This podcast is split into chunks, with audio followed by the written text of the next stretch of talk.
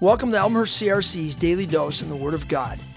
I'm Jeff Klein. Today is Tuesday, August 15th. This week we'll be comparing and contrasting our individual versus collective responsibilities as we follow Jesus as his disciples. I'll be reading from Acts chapter 16, verses 11 through 15. We boarded a boat at Troas and sailed straight across to the island of Samothrace.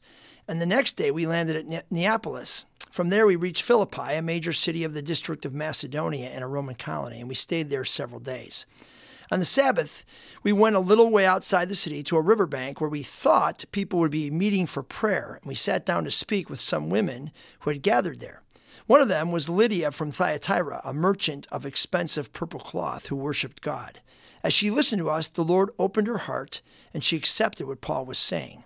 She and her whole household were baptized, and she asked us to be her guests. If you agree that I'm a true believer in the Lord, she said, come and stay at my home. And she urged us until we agreed. I love how Paul and these missionaries look for places of peace where they, when they enter these cities, places where there would be an openness to the gospel message because people are already seeking the Lord. They go to this place where prayer is regularly happening, where there are already worshipers of God, and they present the gospel to the group.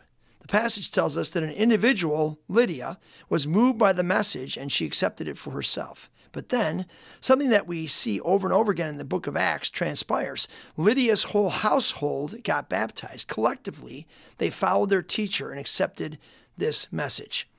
This idea of a household walking together is common in the Eastern world. By walking together, these believers start their faith journeys together and then continue together as a community to disciple one another into deeper faith in Jesus.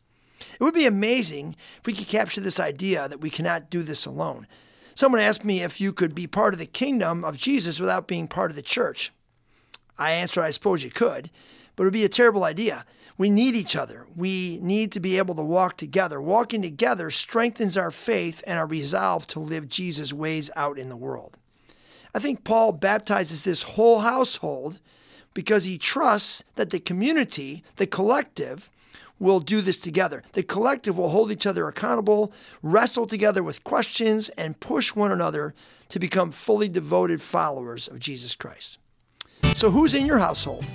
Who are you doing life with? Maybe it's time to stop walking alone.